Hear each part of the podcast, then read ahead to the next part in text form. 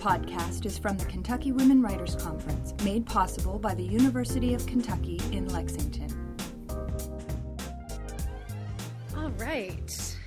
So, um, this is a two part craft talk. I just want to say that right off the bat that um, we're going to talk today, we're just going to keep on talking tomorrow, and there's going to be a handout in a little while that you should hang on to for both days. So, that said, all right, so my basic thesis here is that fiction, much like jokes, sex, and gymnastics routines, is largely judged on how it ends.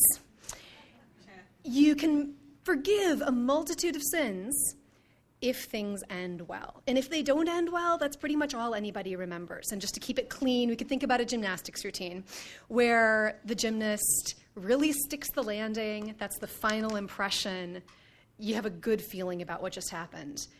The gym, you know, the gymnast could do everything perfectly, but she falls down when she lands. That's what you remember, right? So we don't think about endings enough, though, given how much of an impact they have on us.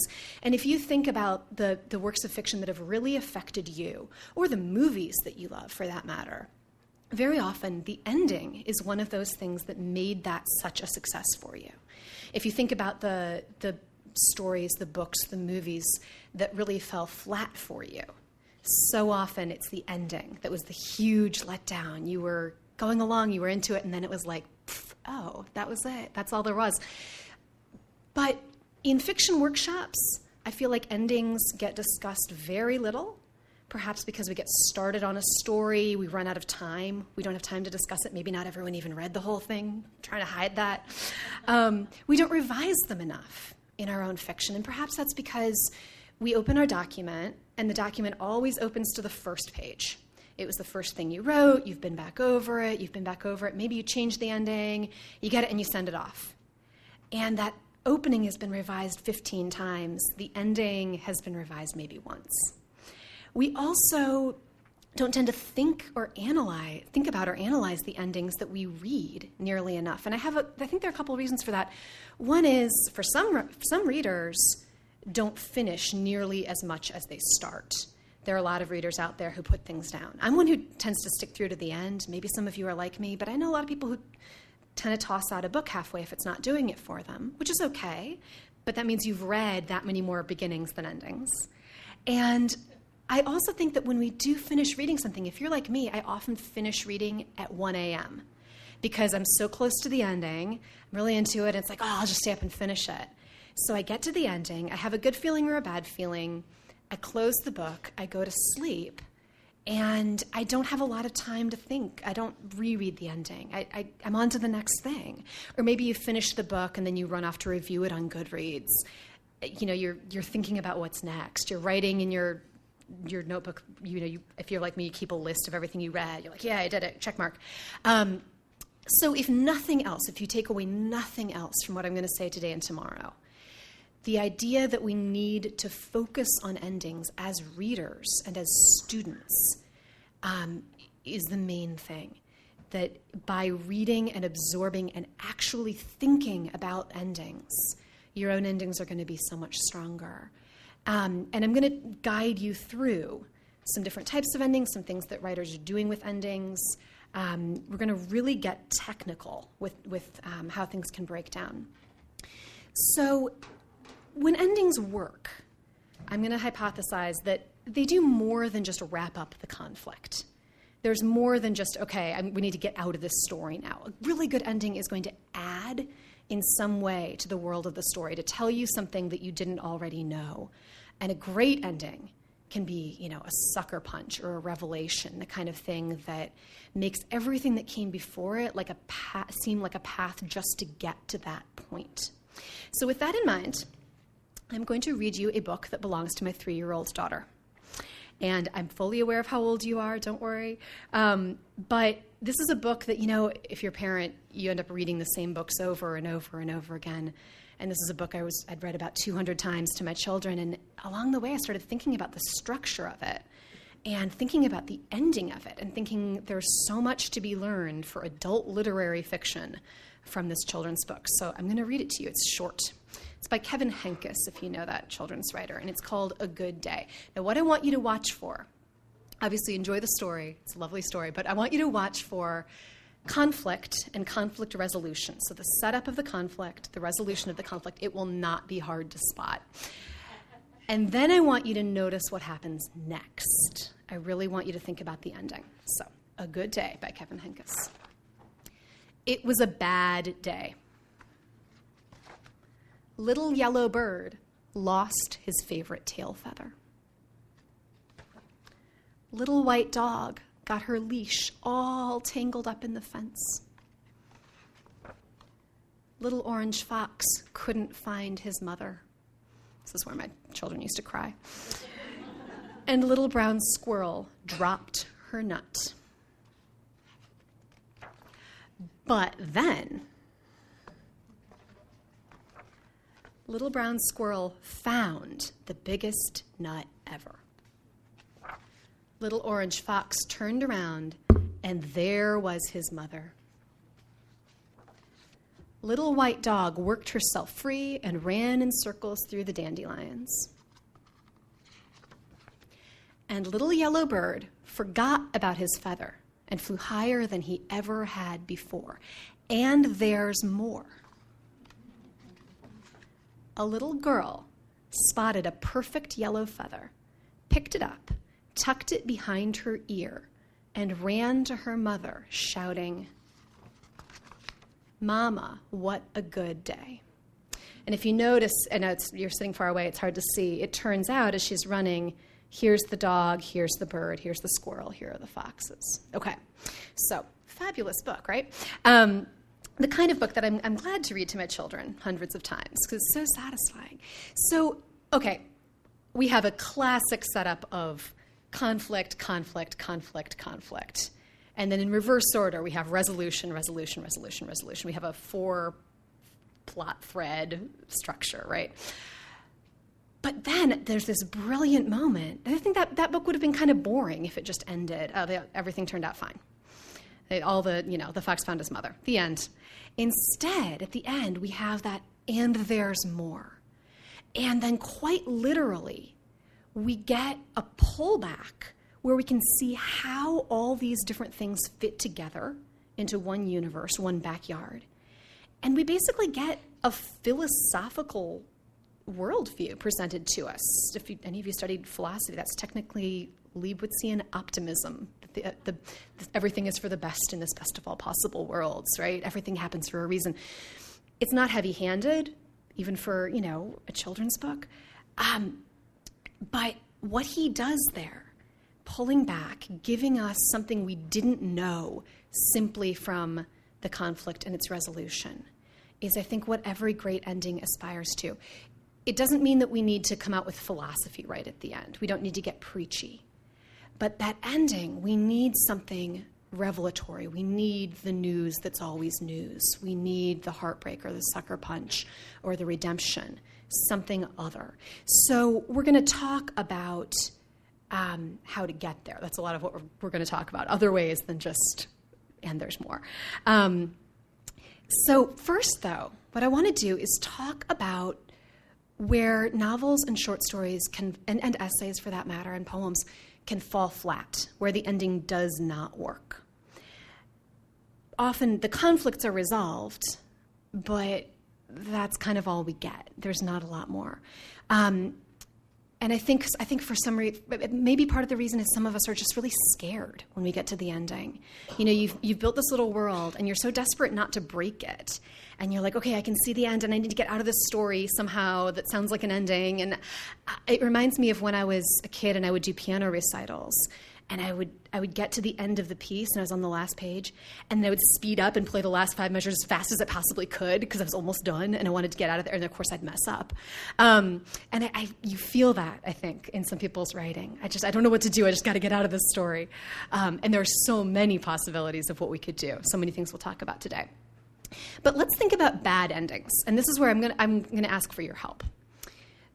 I want you to think about endings of stories, novels, movies, TV series, any narrative arc that ends that have completely disappointed you.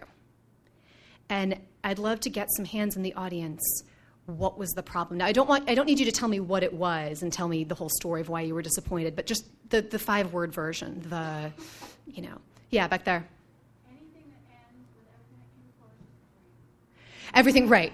So it, it, it, or something equally insulting, right? It was a dream, or she was hallucinating, or it, it, the insult to the reader. What you've just paid attention to for so long doesn't matter. Ha ha, the joke's on you, right? Yeah.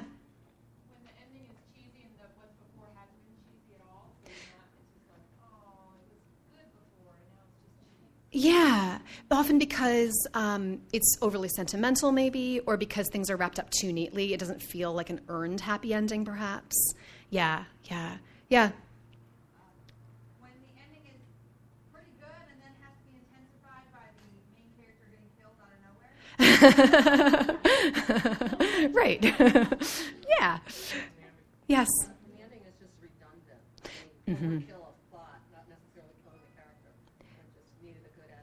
Yeah, yeah. There's too much. There's there's sort of you think of sometimes like the um, right the ending of, of certain pieces of classical music where like you think like dun dun dun dun dun dun dun dun dun right. It's just like okay, stop, stop. I get it. You're done. Yes. Mm-hmm. Mm-hmm. Right. Which is kind of oh, and then they walk down the street, and it, it, nothing really. You didn't get anything out of it, right? Nothing new happens at the end.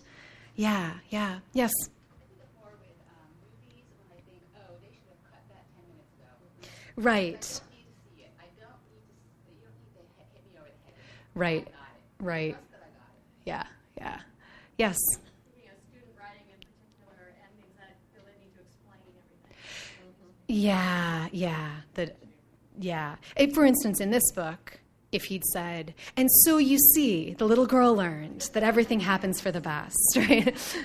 yes. I hate it when they feel they have to fast forward in time and give you them when they're old. Mm. Nothing to do. Yep. hmm Just happen. hmm And we're going to talk about endings that, that shift in time um, today, or probably tomorrow, actually. And there, there are times when that can be brilliant and effective, but there are times when it's not what we wanted. Yeah, maybe one more back there. When an ending is unsatisfying because the resolution that you wanted for a character does not resolve. Right, right. So it's not that it, it's not that you have to get exactly what you wished for for the character, but you want some sense of resolution, of completion, right? Yeah. Um, I would say that some other, some of my own things that I'd add to that list. Those are all great. I would add um, if if a story leaves us with questions in an unhelpful way. You know, there are open endings, and we'll talk about those. But there are ones where you're going, but wait, but whatever happened? But why didn't they? What? right? We hate those. Um, ones that don't fulfill the story's promises. Right? If it was a mystery, the mystery needs to be solved. Right? Um, if it was a love story, we need we don't need for everyone to live happily ever after, but we need the love story to be resolved one way or the other. Right? Um, sometimes um, another thing that bothers me is when it doesn't feel like an ending because it's just so abrupt. Someone mentioned petering out, and someone mentioned things going on too long, but there's also that sense of like, uh, that was the end. And especially with a, um, a movie, especially if you're listening to audio of a book or reading on a device where you can't tell that you're on the last page, and it's like, uh, oh. And you, you know, you're in the movie theater, the screen goes black, and you're like, are they joking? Is there going to be more? And then you see the credits, and you're like, you still can't believe it, right? That kind of ending. Okay. Um, so what we're going to try to get at is the opposite. We're going to try to get at the ending that just slays you, that makes the whole story seem like a road just to get to that ending. Um, and at this point, as I'm talking, I don't want you to look at it quite yet, but we're going to have handouts that. Um, Jolie, would this be a good time to do the handouts? Okay. Um, you can just kind of keep them in your lap for now. And I, it's the kind of handout that I want to give you so you have something to take with you, um, but I don't need for you to be glued to it. So please, please don't feel like that needs to be the case. And it's a huge handout. I have to warn you, it's heavy. Um, so uh, as we do that, though, I'm going to tell you about, you know, I had the experience of reading Good Country People by Flannery O'Connor when I was a teenager. And if any of you have ever read that story, it is a kind of a sucker punch story. You're going along and you think you know what's happening. And I had, it was the first Flannery O'Connor I'd ever read, so I didn't know how mean she was. And all I knew about her biographically was like, oh, she was a devout Catholic.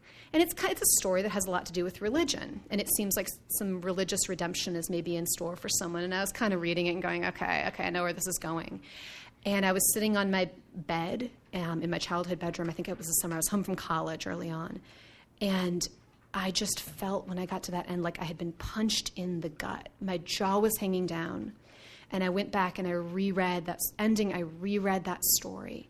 And I felt like, you know, if it, we don't want every ending to be predictably sort of an O. Henry ending and M. Night Shyamalan ending, but you want to do that to the reader every time. The ending needs to be the point.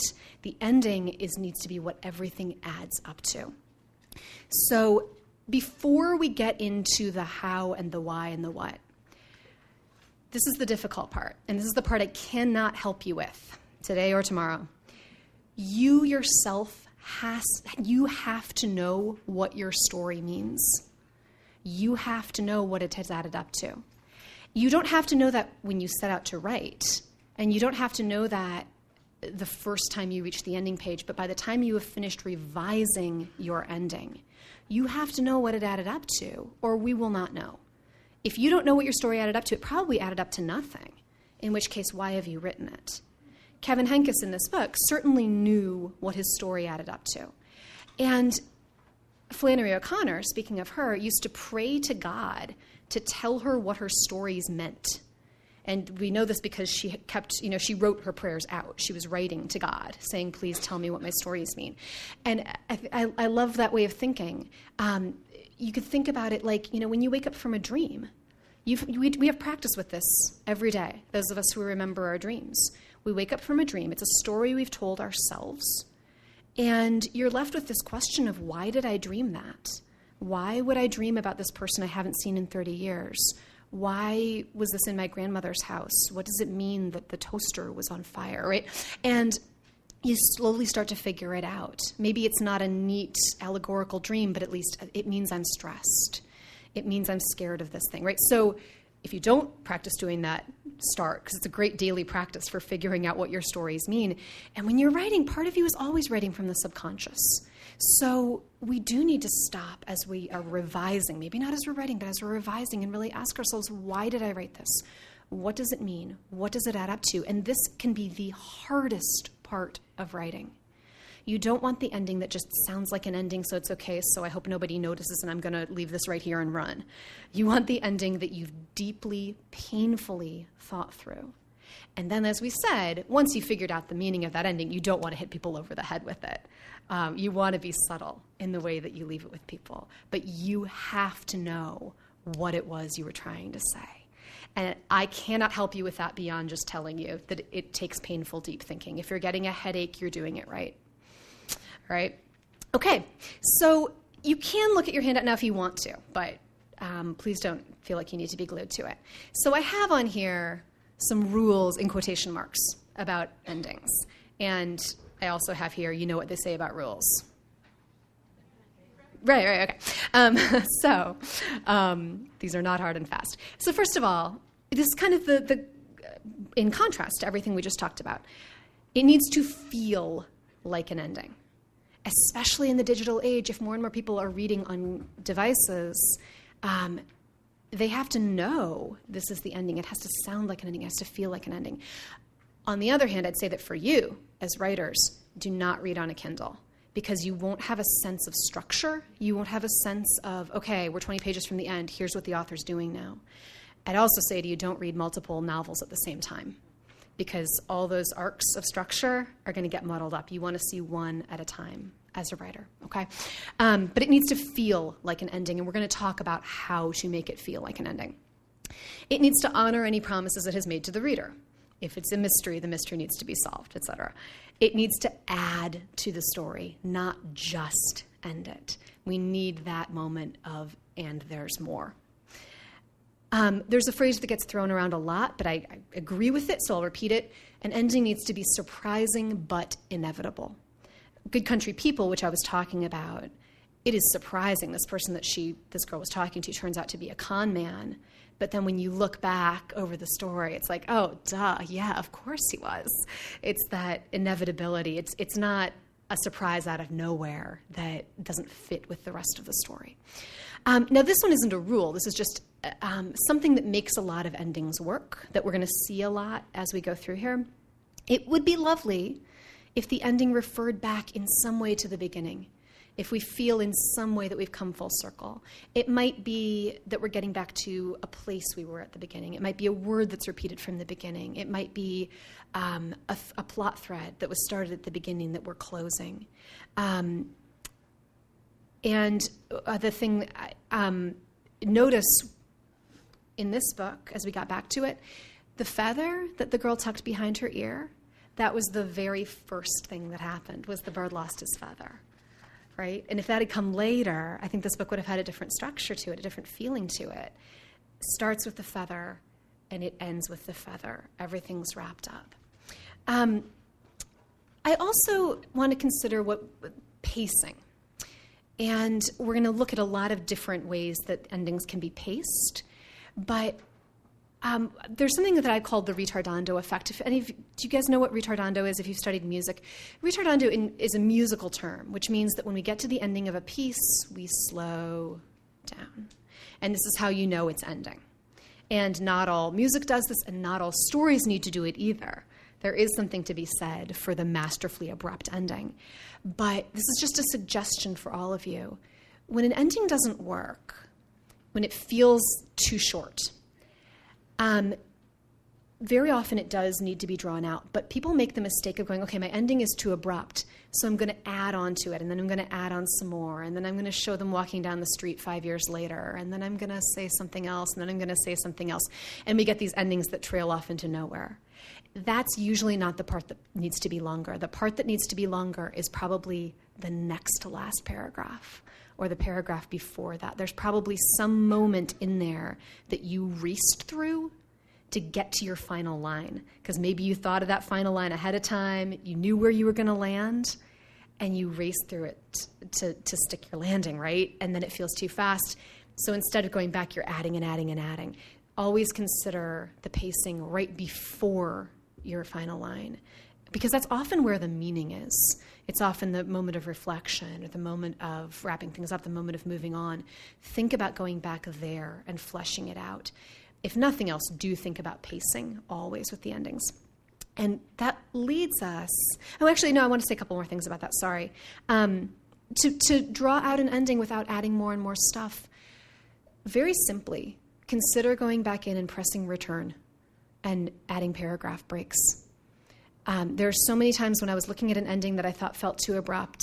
And I finally realized that what I needed to do was not add more words. I didn't need to change the words. I didn't need to change the meaning. I needed to press, literally, press return. It's the easiest revision you can make. But to have things literally extend longer on the page, inches on the page equal weight within a story. They slow us down, literally, but it also signifies importance. This takes up this much space. It must be important. It must be slowing down. Um, and you consider, can consider also whether the rhythm slows at the end and whether it should. It doesn't necessarily always need to. But um, this is from another favorite book of my children, from the, um, the Big Red Barn by Mar- Margaret Wise Brown. And every time I read to them, I would notice the last, la- the last words were, While the moon sailed high in the dark night sky. And there's no way you can say those words fast in the dark night sky if I were a better poet, I could tell you exactly what's going on there with the, the meter, but it slows you down, right? Um, which all leads me to the very last thing on this list. In the last paragraph or on the last page, maybe it's the last chapter if you're thinking about a novel, don't think of it anymore as writing fiction. Think of yourself as a poet. And what I mean by that is not that you need to go in and add flowery language. It's not that you need more metaphors. It's not that you need it to rhyme. It's that you need to think about line breaks, as I just mentioned, and you need to think about meter and rhythm in a very literal way, very specifically. When I I don't do this for my whole novel or my whole story, but when I get to the last paragraph, the last sentences, I'm literally beating out the time on beating out the rhythm on the table in Starbucks, and everyone's looking at me like I'm crazy. Um, because I, you need it to echo in people's ears. You need that beautiful lyrical quality, um, or maybe a harsh quality, whatever it is you're going for. You need that echo. One of the things that I think television has been doing really well in the past few years, in this sort of golden age of television, if any of you are Mad Men fans, know this really well, is ending on music and and very um, inspired choices of music, um, where you know the scene ends, the action ends, and then we get this song starting that might be ironic, it might be devastating, it might be tonally perfect. Um, there was an episode of Mad Men that ends with um, Betty Draper like stuffing her face with ice cream. She's this like kind of unhappy housewife, and then the song "You Are 16 Going on 17" starts playing, and it's so weird and ironic and haunting. But I think what they're understanding and what film has always maybe understood um, is that sound, leaving us with sound, is for some reason much more effective than leaving us with a visual. And even than leaving us with dialogue, leaving us with very with music, literal music. And I think we think about the word echo. Only sound echoes. We don't really have a word for that for something we've seen, right? Sound is what echoes. And you and you want you what you want is that when people put down your story, put down your book, those words are echoing in their ears. Uh, it wasn't just a sentence; it was poetry. So spend so much time revising and revising and revising those last words, those last sentences to get to that point. Okay, so that is the the why and the what. That's what we're aiming for, why we're aiming for it. That's the sort of gosh, you need to spend time on this. You need to do the hard work. You need to do the critical thinking. You need to do the poetic thinking. And what we're going to get at now and what we're going to work really go through today and tomorrow is the how, the craft part, and the, the toolkit. The ways that different writers have ended stories, the ways that different stories have ended. And before we get to that, I want to stop here for a minute though and see just very quickly if we have any questions about what I've been saying, um, about endings, or any confusions or rebuttals or arguments or anything like that. No, you're very trusting. Okay. Um, I might be full of it. All right. So good. Okay. So we're going to go on, and then I'll leave more time at the end for questions, and you might have more by then. All right. So what I've tried to do here is I've tried to identify with some effective endings what works. What is the author doing to make this feel like an ending? What does this ending add to the story? Um, what's happening on a craft level? What's happening on the word level? And it's harder to get technical with meaning. So we're really just looking at the words. Um, and we're looking at things like pacing, things like um, humor, things like irony, things like that.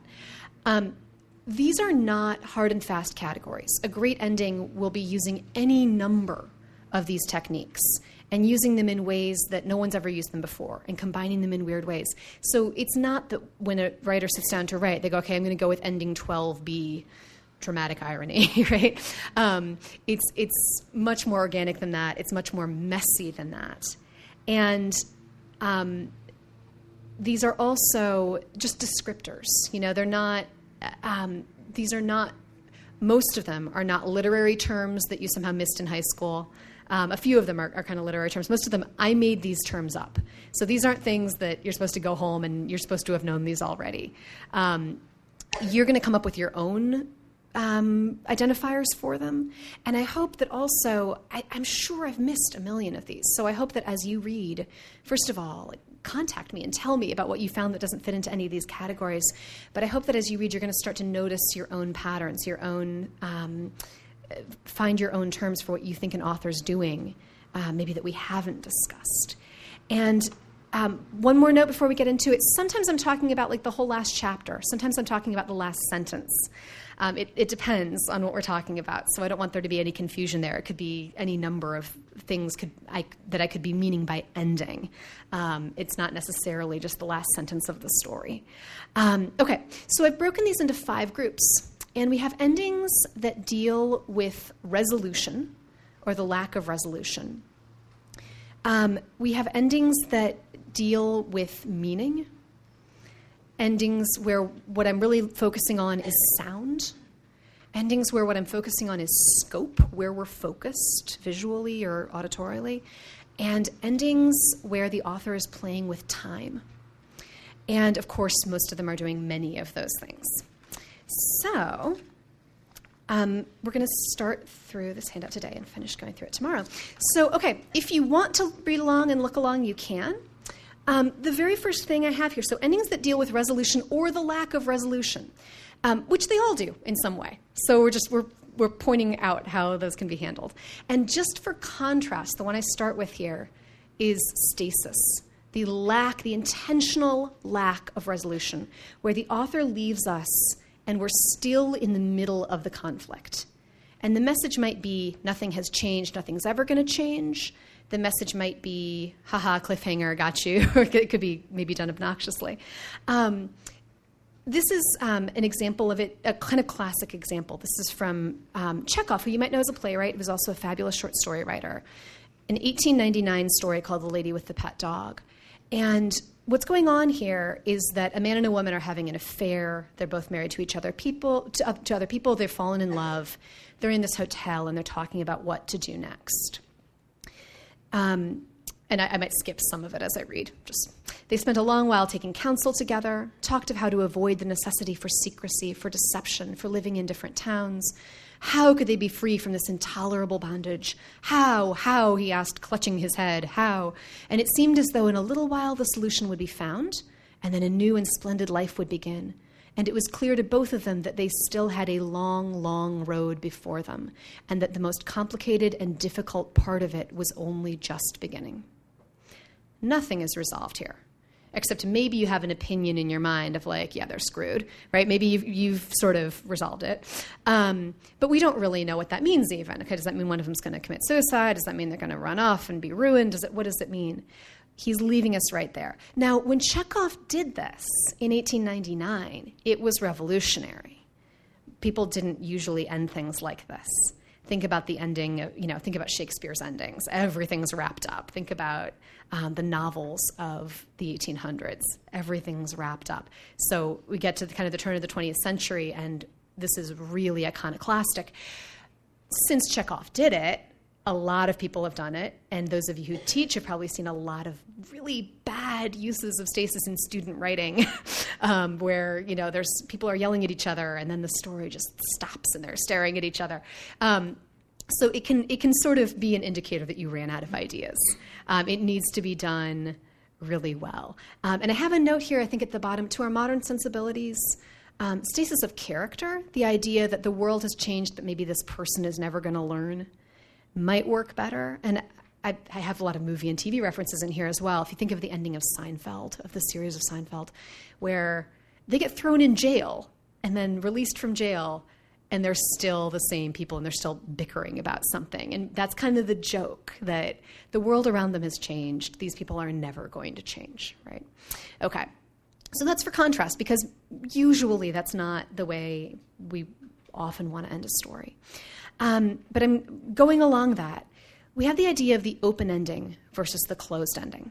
So all endings are basically either open or closed, but to different degrees. What we mean by a closed ending is that all of our questions are answered, that all the threads are wrapped up. So this book is a great example of a closed ending. Every single conflict was resolved. It would be really unsatisfying if everything was resolved except the fox never found his mother, right?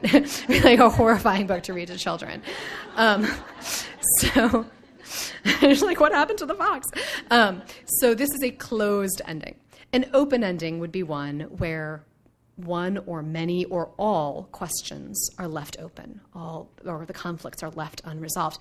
So um, the Chekhov story that is an open ending. It's an open ending that ends with kind of stasis, right? Um, truly open endings are ones that leave basically all readers with the same questions of you know yeah we'll never know what happened to her we'll never know what's going on um, and i think of an ending it could be broadly open um, this is vladimir nabokov's short story signs and symbols And what's happening here is their, their son is in a mental institution. Someone keeps calling the house, but it's not him, it's some girl. And but they're waiting, they're very worried about their son. And they're going, this guy is reading all these labels of these jams. And then it just says he had got to Crabapple when the telephone rang again. And that's where it ends. And we're all left with the same questions, which is it, is it just the same person calling again and this is just freaky for no reason? Is it the mental hospital? Did the son die? The fact that you're ending on that kind of suggests something really ominous. We don't really know, um, which is Nabokov messing with us. Nabokov loves to mess with people, right? Um, so it's broadly open. There are any number of possibilities. We all are left with the same questions. We could have an ending that leaves us with maybe two very distinct possibilities like either this is going to happen or this. Either she's going to leave her husband or she's going to stay. And it leaves us right there at that moment. We all have one question is it this or that? And I think of this as sort of a forked ending, a forked open ending. And in a very silly way here, I put Dr. Seuss from the Butter Battle book because it's just it's so blatant. Grandpa, I shouted, "Be careful! Oh gee, who's going to drop it? Will you or will he?" And it's like a little bomb. "Be patient," said Grandpa. "We'll see. We will see." and that's the end of the book, right? They're both standing there holding a bomb on the each side of the wall. Um, a more serious example of this, some of us tomorrow morning are going to be discussing the Alice Munro collection, Dear Life, and there's a short story in there called To Reach Japan um, that has a wonderful forked ending. She gets off the train the man she's been planning to have an affair with is standing right there waiting for her. Her child is beside her. And, you know, it's kind of two possibilities of what's going to happen there. Um, sometimes, though, there are open endings that they really point us in a certain direction before they leave us. It doesn't tell us how things are resolved, it doesn't tell us what happens next, but pretty much any sensible reader is going, all sensible readers are going to come to the same conclusion of what happened off the page. It's almost like the, you know, if you gave us all 20 blank pages at the end of the book, we'd all pretty much write the same ending. So I think of this as a directed open ending. And um, this is from Colson Whitehead's um, kind of least known novel, but I really like it called Apex Hides the Hurt.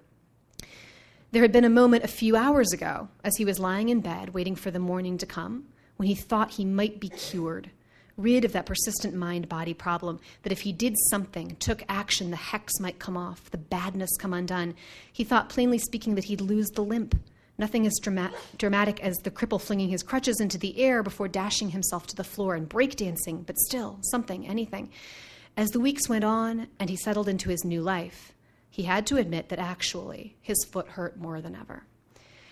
So we get the sense okay, we know where the rest of his life is going. He thought he was over his problems. He's not. He's going to repeat this cycle again.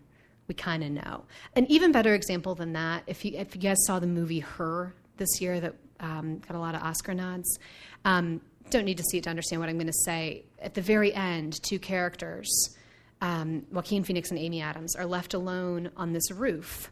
At the end, they've both had their hearts broken and they don't say anything to each other, I don't think, really. They're standing together, but it just sort of seems inevitable that they're going to get together romantically. They're going to comfort each other.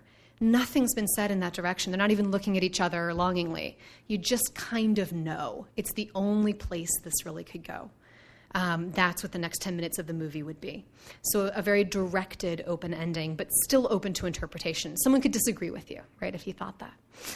Um, so you guys understand the difference between the closed and open and the, the, different ways authors might be playing with those. And it's a question to ask yourself, you know, as you get to the end of what you're writing, how closed do I want it to be? How open do I want it to be? And if it is open, is it going to be completely open? Or do I want to give people enough clues that it's like I've shot the arrow and, and they kind of know where it's going to land? Um, and uh, it's also something as you read you know, that every single ending that you get through, you can start identifying in your mind if you haven't been doing it.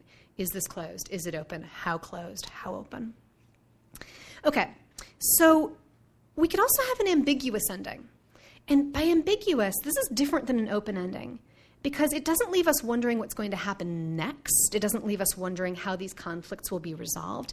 It leaves us wondering what literally happened on the page um, right? Like what what just happened. So we could have emotional ambiguity, where we kind of know what happened, but we don't know how someone feels about it. We're not quite sure what this is going to mean for them. Um, we might wonder if the character is telling the truth. Um, this is a story by Kate, um, Caitlin Horrocks called The Sleep. And it's about a town that starts hibernating. I love this story. It's a very sort of surreal story that this one family starts hibernating in the winter, and then everyone starts hibernating in the winter. And they're really ha- kind of, it's kind of weird and sad, but they're happy about it. And um, reporters are talking to them at the end. I barely remember what our life was like before. I remember being cold. And now? Dee looked baffled, not able to find words sufficient to explain half her life, the happier, more perfect half. The camera turned to Al, but his face was unreadable. Now, Dee said, now I guess we're not. Now we are the people of bounty, the farmers of dust and cold, the harvesters of dreams. After the lumber, after the mines, after the railroad, after the interstate, after the crops, after the cows, after the jobs, we're better neighbors in warm beds than we ever were awake, the suckers of the last century, but not this one. And we're sort of left with this, like, you know, especially if you have to take my word for it, the sort of um, ambivalence about this that's come beforehand. Um, and maybe for emotional ambiguity, ambivalence would also be another appropriate term. Um, you know, they're, they're happy, they're saying they're happy, but this is weird, and we're not sure that they really are. And we're, we're left with some questions about them. Maybe not questions about what happens next or about conflict resolution, but we're left with, ooh, I wonder how they really feel. Um, it is very hard, though, to leave us wondering what literally actually happened. So, ambiguity of action, where we're going, was he hallucinating or did he just kill his wife? I'm not sure which just happened. And I guess I'm never to know, right? Did, did he leave her or did he stay? I don't, I don't understand what happened there. Um, so, th- there are very few times I've seen this work. Um, we, I have a note here about the ending of The Sopranos. The screen goes black. We really, we really don't know what happened there. Did he die? Was he shot? Is it just an abrupt ending? What are we meant to think? What are we meant to assume happened? Um, there's a um, Charlotte Bronte book called Villette that no one reads because they read Charlotte Bronte's other books, and I love Villette. And one of the reasons ambiguity works here is that she's really just refusing to tell us something, to admit something that we kind of already know. And this whole thing, she's been this lonely person. She's finally found love. Her husband's been away, though, for three years, and he's finally coming to see her, and they can finally be together. And then she says, That storm roared and frenzied for seven days. It did not cease till the Atlantic was strewn with wrecks. It did not lull till the deeps had gorged their full sustenance, not till the destroying angel of tempest had achieved his perfect work. Here, pause. Pause at once. There is enough said. Trouble no kind, quiet, kind heart. Leave sunny imaginations hope. Let it be theirs to conceive the delight of joy born again fresh out of great terror, the rapture of rescue from peril, the wondrous reprieve from dread, the fruition of return. Let them picture union and a happy succeeding life. And then she goes on to tell us things about other people. So it's quite clear to many readers that this means her husband has died in the storm. Um, when the book was released, though, she got many questions about what happens at the what what is it at the end? What happened at the end? Did he make it? Did he? And she refused to answer the questions, much to her credit. Um, to me, I think it's clear that he died, but someone might have a different opinion. And so this is literal, you know, ambiguity of action, but it serves a purpose. It's not just there to mess with the reader. It's there because the character herself would, in that moment, refuse to tell us. She's been very withholding throughout the whole novel, in fact fabulous novel if you haven't read it. Um, so, ambiguity, also very difficult. Okay, so shifting gear a lot here, but we're still thinking about the ways um, an author might deal with resolution, with wrapping things up, as opposed to later when we talk about sound or time, right? So, I call this the breakup, obviously, a very technical term. Um, this is where the narrative voice moves away from the characters, or maybe the characters walk away from the narrative voice. We're not just resolving the conflict, but we're leaving the story behind, if that makes sense. So the story could be over because we don't know those people anymore. F. Scott Fitzgerald ends Tender is the Night, and this is, has been his main character. This guy, his, the character's name is literally Dick Diver, which is the best name ever. Um, and Dick Diver has been main character, often point of view. And then we end with this. His latest note was postmarked from Hornell, New York, which is some distance from Geneva and a very small town In any case, he is almost certainly in that section of the country in one town or another. He has just walked right off the page, right? Um, or maybe it's because the narrator has moved on. I love this one. This is Junot Diaz, the story Nilda. We never spoke again. A couple of years later, I went away to college, and I don't know where the fuck she went. awesome. Um, or because, and this is a really interesting one, sometimes I've, I've only found a couple of these. The narrator is kicking us out of the story now, and we're not allowed to listen anymore. This is Jonathan Lethem in Motherless Brooklyn. I can't, and these people he's mentioning, they've been major characters. I can't feel guilty about every last body. Ullman never met the guy, just like Bailey. They were just guys I never happened to meet. To both of them and to you, I say, put an egg in your shoe and beat it. Make like a tree and leave. Tell your story walking and we are done. You know, we're talking about it needs to feel like an ending, right? That feels like an ending. Like, okay, sorry, I'm getting out of your book now, right? Um, kicked out. Um, and I have a couple other examples here. Mary Shelley's Frankenstein. She ends with. Um, I can't remember if it's Dr. Frankenstein or the monster, but walking away. John Updike's Couples has a really devastating ending like that. Um, now they're just couples like any other. Um, so this one also is kind of addressing finality, addressing closure, the self conscious ending, which acknowledges that you've been listening to a story, um, which I think the Jonathan Lethem up above there, did there too. And it acknowledges that now the story is done. So this is Iris Murdoch in The Philosopher's Pupil.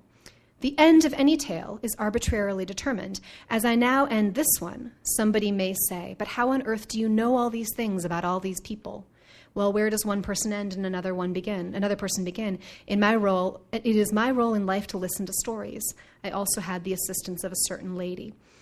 So we're you know we're told it's done. Um, another example here I have Italo Calvino's "If When a Winter's Night a Traveler," which ends with the line, and you say, "Just a moment, I have almost finished reading If on a Winter's Night a Traveler" by Italo Calvino," which is um, a really strange book.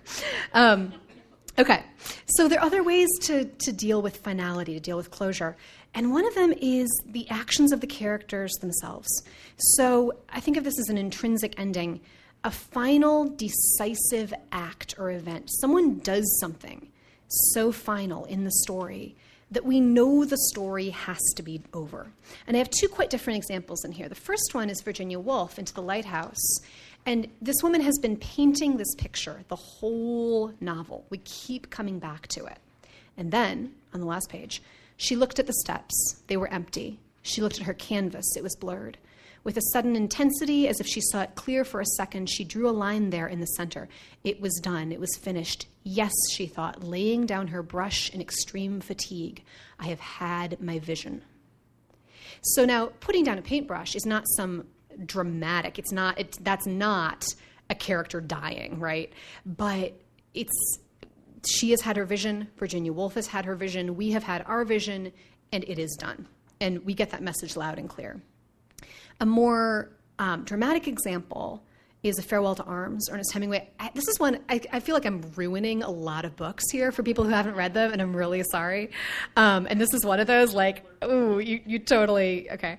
Um, so Catherine is the love of his life, and this has been their love story. This is why this is so horrible. It seems she had one hemorrhage after another. They couldn't stop it. I went into the room and stayed with Catherine until she died. She was unconscious all the time, and it did not take her very long to die. And there are a few lines of him talking to the doctor. But after I had got them out and shut the door and turned off the light, it wasn't any good. It was like saying goodbye to a statue. After a while, I went out and left the hospital and walked back to the hotel in the rain.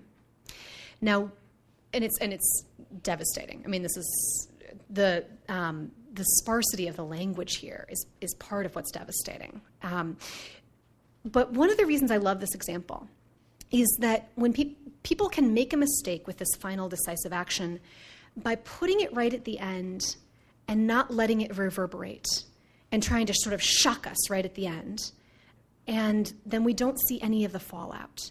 So, in other words, you know, we've seen the rock splash in the pond, but what's much more interesting than the rock splashing in the pond is the ripples. That's really why we're reading. We're reading for that effect.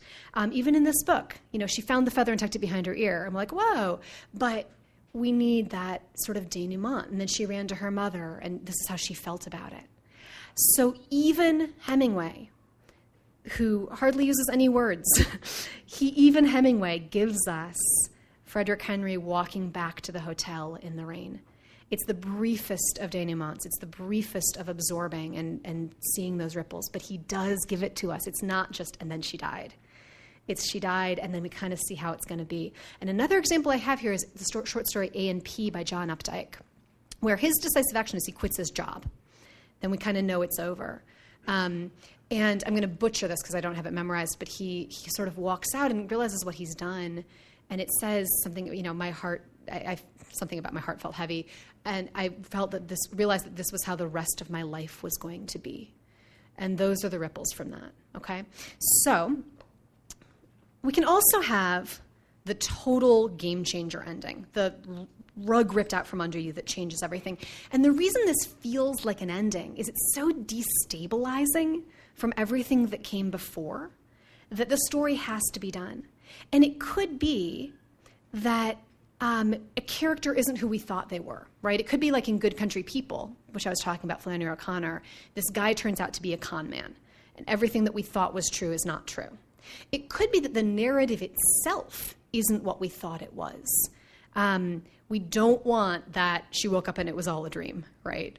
But um, there can be, if you've read Atonement without giving anything away, there's a, a big chunk at the end of that book that we think is one thing, and it turns out to be something else. And when we find that out, we're devastated. We also know that the book needs to be done now because we understand how destabilized we've been. Um, without ruining any books, it's not ruining a book. Philip Roth's Portnoy's Complaint is all sort of first person ranting for 308 pages. And then it literally says, the punchline, colon. So, said the doctor, now we may perhaps to begin, yes? Meaning, everything that's come before has been, he's been ranting to the psychiatrist. It's a total joke because, like, now we're going to begin. We've changed so abruptly. It has to be over. Um, and of course, that could be done poorly, it could be done really well. Life of Pi is a great example, if you've read that one. The Lottery by Shirley Jackson is a great one. This is not the world we thought we were in. Um, so, what I'm going to do is leave you in terms of the handout for right now with those, because that's the end of that section. So, basically, you know, the, we're going to get in tomorrow a little bit more to structure. We'll talk about endings that rely on the structure of the whole piece just for a minute. Then we're going to get into endings that directly address meaning. Um, or that play with meaning in some way, like through irony. We're going to get into the ways different writers might play with sound at the end, lyricism, ending on dialogue, things like that. And finally, and this is my favorite one, we're going to talk about the way endings play with time. So every ending is dealing with time in some way. We're either in the past or the present or the future of the story and why and how, and then the weird ways those can be mixed up and the effects that those can have. So we're going to keep getting into some of these technical things. But what I want to do now is I think this is a, um, we have um, like four minutes. This is a good time to um, talk about. Um, questions you have about endings, or maybe even just struggles that you have with endings. If we have a couple of questions, um, yes.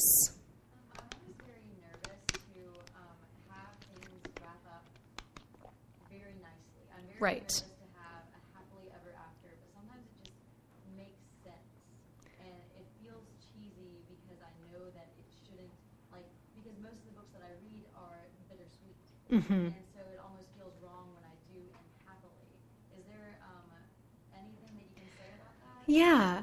Um, I would say, you know, I think for some reason we're very distrustful of happy endings. And someone, you know, when we were asked, talking about endings that you don't like. Someone said cheesy, right? Which it's hard to have, you know, you could have a cheesy sad ending, I guess, definitely. But often that makes us think cheesy happy. Um, we're sort of distrustful of it. It seems sometimes too easy. And I think that, um, you know, there are ways to end happily. One of my favorite happy endings is an Alice Munro story called Hateship, Friendship, Courtship, Loveship, Marriage. It's the title story in that collection. Um, and one of the things she does so brilliantly there is it ends happily for some people in it. And others, it's not, it, our point of view character in specific, it's not that she ends unhappily. It's that she's very disquieted by what has happened. She, she learns something about it. And I think the, the key there is cutting it. It's it's like you know you make chocolate chip cookies. You got to put some salt in. It can't all be sweet, right? Um, so thinking about your variety of characters, it might end happily for some characters. Are all the characters affected that way? And if they're not, is there a way to bring out one of those threads of a character who might be having a more bittersweet reaction? Um, you know, not happy endings are not happy for everybody. They're really not. Think about a wedding; it's the most joyful event. Someone there is an ex, right? someone there, someone there is sad about something. Um, a happy ending for someone might mean a sad ending for someone else. So thinking about the the characters and and have I reached out far enough in that? Um, and um, we might get as we talk um, tomorrow about things like time. I'm going to have some other ideas about that too. Um, but um, it can also, along with that, it can be tricky. You know, an ending might be too closed. Everything might be wrapped up too neatly. And um, one of the things, it's just the tiniest thread. One of the things I love about this book, she runs to the house calling to her mother, but you never see the mother. There's just that little bit that we can still picture. We're not quite sure. We don't know what it's like, right? There's a little bit. So, what, if anything, has been left open? What's unresolved? And maybe just a tiny bit so that we don't feel like it's been tied in a bow. Yes? Um, I read somewhere that one of the questions that's useful to ask yourself is what does the character win by losing? What does the character lose by winning? I like that a lot. You get, yeah. I really am trying to use that more actively. I love it. Yeah. Did you guys all hear that? Ask yourself, what does the character win by losing, and what does the character lose by winning? Because there's always something, right? Yeah. Or or who who else loses when the character wins, and who wins when the character loses? Is kind of what I was saying, but I, I like that very much also, because we're never entirely happy, right? and we're never entirely sad. I don't think. Okay, so I need to wrap up so you guys can get to your next sessions, but tomorrow, hopefully, we'll have even more time for questions. You're welcome to look ahead at the handout if you're interested, but we'll get through it all tomorrow. And thank you so much. And I think we have announcements possibly. for those of you who weren't here yesterday, what we've been talking about is uh, we talked first about you know what makes a good ending, what makes a disappointing ending, and I think that's something you already mostly know, right? I was mostly eliciting responses from you. You already know what makes something work. So the question is, how do we get there? It is a lot easier to know a good ending when you see one than to make a good ending. And we were talking a lot yesterday about closure, about um, open endings versus close endings, about the ways that different authors might resolve or leave things hanging. And even think, we talked about things like ambiguity. So the different ways authors might approach those. Um, and as I said yesterday, these are not individual, distinct categories that an author chooses an ending from. Um, and, and any ending is going to have some relation to being open or closed. Every ending is going to have some relation to time. Every ending is going to have some relation to point of view, right? So, um, we are going to talk at this point, first of all, we're going to talk about endings that rely on the structure of the whole piece. Then we're going to get into the different ways authors might use sound and language um, to wrap things up. And we're going to end up talking about um, and the ways that uh, authors approach meaning in their last paragraphs.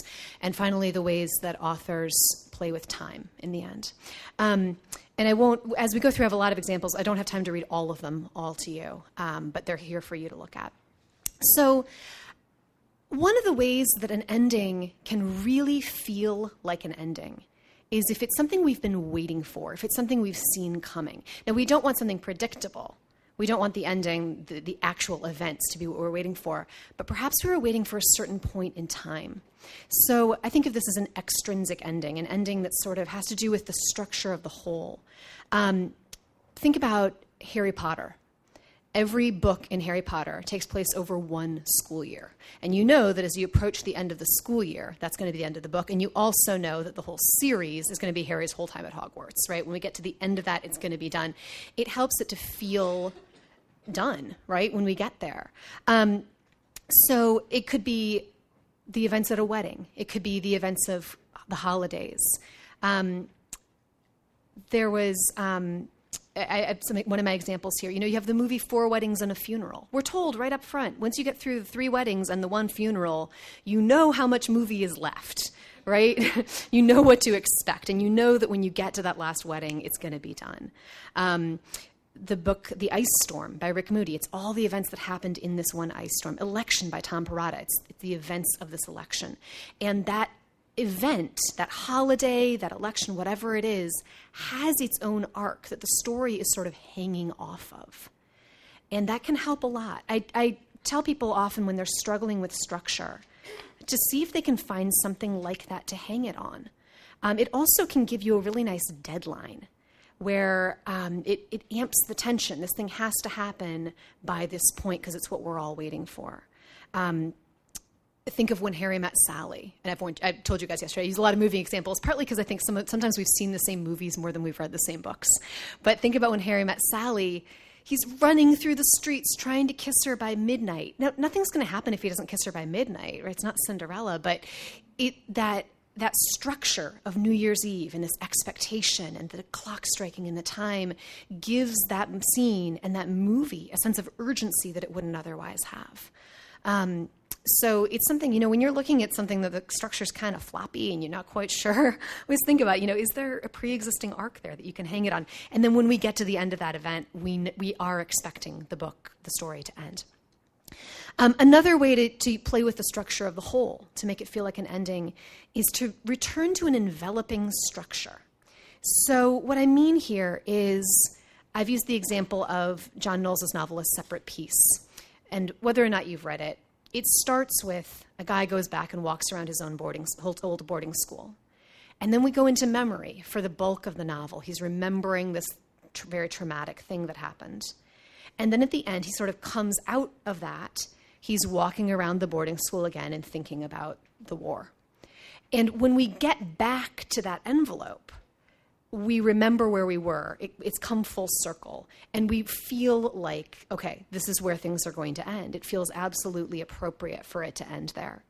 Um, Wuthering Heights is told the same way. It might be a story within a story like that, or it might be um, a joke from the beginning that comes up again at the end. It might be a character we haven't seen since the beginning who reappears at the end. So there are many different ways to do that. Um, but thinking structurally about, um, you know, what what promises were made that we can return to now. Um, and that idea of the envelope. Okay, so this I feel like this one relates to the structure of the whole, um, although it doesn't always have to. But the elegiac ending, the ending that is looking back sort of mournfully on a time in the past or, or, a lamentation for what's gone. It might be the world of the novel itself. And, and that's why I put it in this section. The, the novel is sort of looking back upon itself. Or it might, as in the case I gave you here, actually, be looking back at a time even before the novel started. But that shift to where we're looking back, and we're going to talk about that more when we get to the idea of time, is a huge indicator that things are wrapping up. Um, I have an example here from The Road, and technically he's talking about the world before the novel started. But this is a, a, beautiful elegy, and this is why I put it here. Once there were brook trout in the streams and the mountains. You could see them standing in the amber current where the white edges of their fins wimpled softly in the flow. They smelled of moss in your hand, polished and muscular and torsional. On their backs were vermiculate patterns that were maps of the world in its becoming, maps and mazes of a thing which could not be put back, not be made right again. In the deep glens where they lived, all things were older than man, and they hummed of mystery. And it's beautiful. And my husband reading this next note, who's like, you could put that on the end of any novel. You could put that on the end of Catcher in the Rye, and it would still work, right? Um, but um, and it doesn't have to be pure poetry like that. There's a novel called Ten Thousand Saints um, by Eleanor Henderson. It was her debut novel a few years ago, right? Isn't it great? Um, and the ending is um, they're looking back. It's, it's been about kind of straight edge hardcore punk rockers in New York in the '70s, and the very last bit is they go back and CBGB, the club, has closed and they're looking in the windows.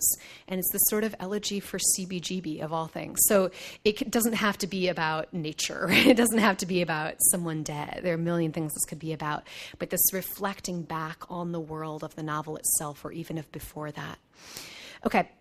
Now, I have a tin, I, I love endings like this, the tangential ending. And the reason I've put it in this um, section of relating to the structure of the novel as a whole is for contrast. This is the ending that has nothing to do with the rest of the story. nothing to do with the rest of the book, except that it has everything to do with the rest of the story. It's the ending that comes out of nowhere. So, Amy Hempel's short story, The Dog of the Marriage. This is an amazing short story. And the story has been about adultery. It has had nothing to do with what comes next. She's been telling this story about adultery, and then she goes, Did I invent this? It is like sitting in prayers at school when the headmistress says, Who dropped lunch bags on the hockey field? And although you went home for lunch, you think, I did. I did. Okay, this story has not been about hockey, it has not been about lunch. It just zooms in there and it makes absolute sense with this with the rest of the story. We were just talking about Dear Life by Alice Munro. There's a short story called Pride where it's been about this sort of tenuous friendship. And suddenly at the end, they look out the window and there are little skunks in the bird fountain, in the bird bath. And they're watching the skunks and they're really happy. And that's where the story ends. And it's not heavy-handedly metaphorical. It's just it's sort of a distraction for these characters, but it means everything. Um, and I, I, love that that kind of ending. It's something I'm trying I'm trying to do more of myself. Um, the out of left field ending. Okay. Um, so that that actually has more to do with what we were doing yesterday, and, and now I think we're going to get into sort of some different ideas of ending, getting closer to the actual words that are used.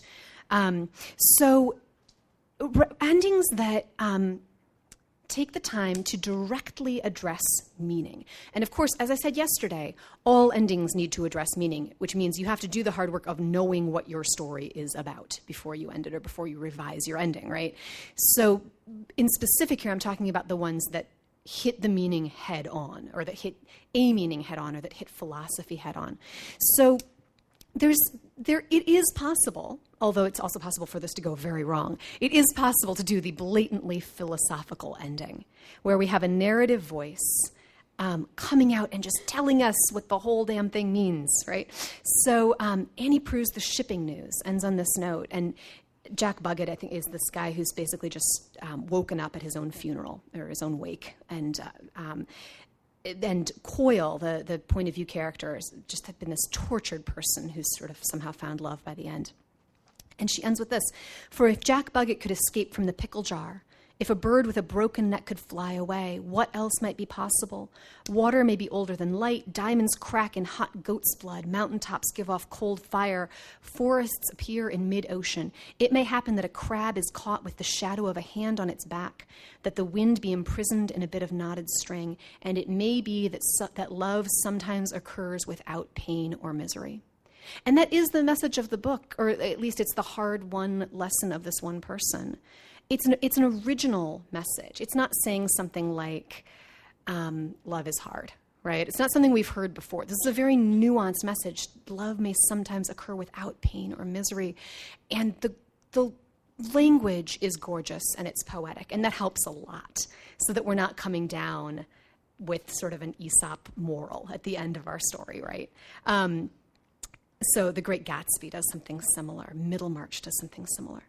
Um, very closely related to that would be a reflective ending, where it's not the narrative voice necessarily; it's a character, a first-person, maybe narrator, maybe it's dialogue even, reflecting on their own experience, and and maybe it's not the meaning of the whole story. Maybe this isn't pure philosophy, but reflecting on that time, reflecting on what has just happened. Um, and I have an example here from Jhumpa Lahiri's final story in Interpreter of Maladies called The Third and Final Continent. Um, and um, he's talking he's basically i'm not going to read it all but he's talking about the astronauts getting to the moon and thinking about how he's come from india to america um, while the astronauts heroes forever spent mere hours on the moon, I have remained in this world for nearly 30 years. And then it ends on, as ordinary as it all appears, there are times when it is beyond my imagination. So you see, that's, that's not someone coming in and philosophizing in the same way that Annie Proulx just was. It's this character's thoughts on his own life, um, which are hard won and, and not easily arrived at. So we talked earlier, if you were here for the Alice Munro panel, we talked about the idea of sort of the revelation, the epiphany ending, um, which is getting to be in some ways, in some treatments, a little bit outdated. It tends to be something that people were doing in the 50s and the 60s. Um, very quiet story. Someone would have an epiphany, and you'd leave them there, and that was kind of the end, and nothing had really happened in the story.